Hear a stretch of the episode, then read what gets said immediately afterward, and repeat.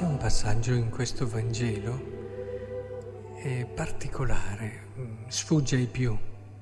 E Gregorio Magno, che ce lo fa notare nel suo commento ai Vangeli, omelie sui Vangeli, eh, ci fa cogliere una cosa, ma come?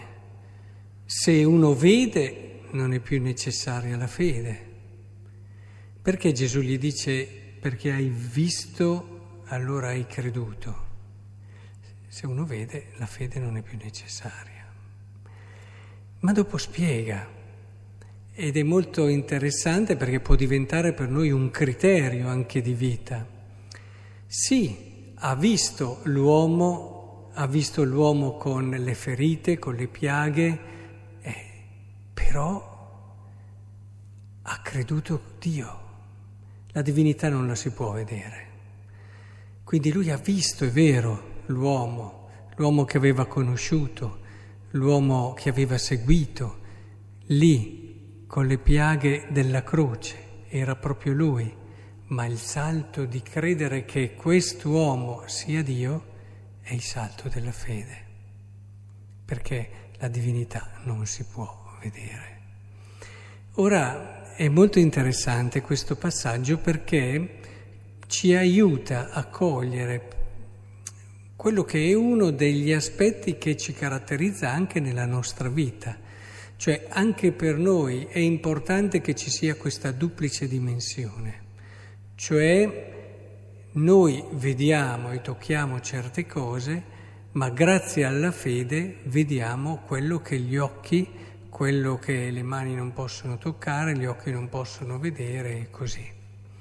E questo vale per tutto quello che viviamo, a partire da quello che ci diceva la prima lettura, voi non siete più stranieri né ospiti, ma siete concittadini dei santi, familiari di Dio.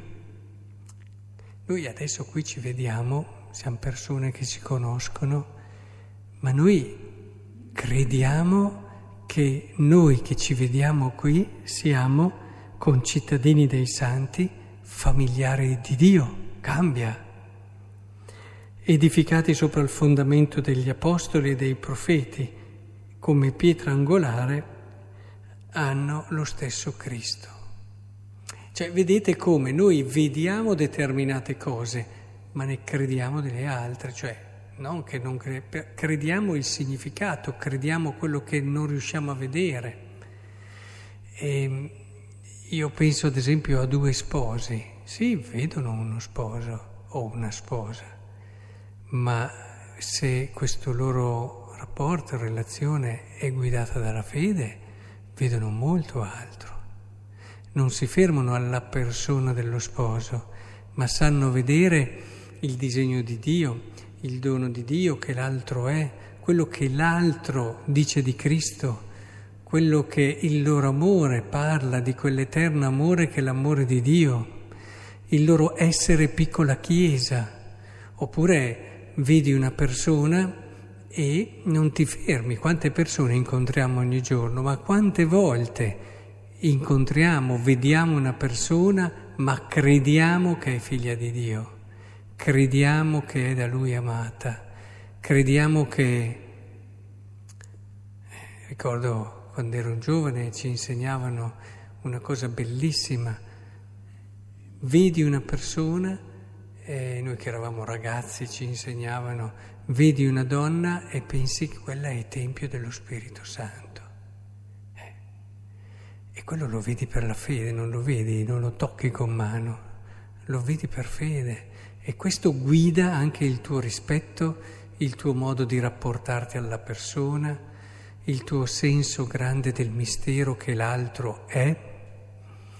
Vedete quindi come la dinamica che qui viene mostrata nell'incontro tra Tommaso e Gesù. È una dinamica che possiamo in un qualche modo portare nella nostra storia e nella nostra vita. E, e davvero come per Tommaso ha significato entrare in un orizzonte profondo, bello, di verità, altrettanto per noi. È importante che allora si parta da ciò che vedi, ma che il significato profondo, la bellezza, la verità di quello che vedi tu lo abbia dalla tua fede.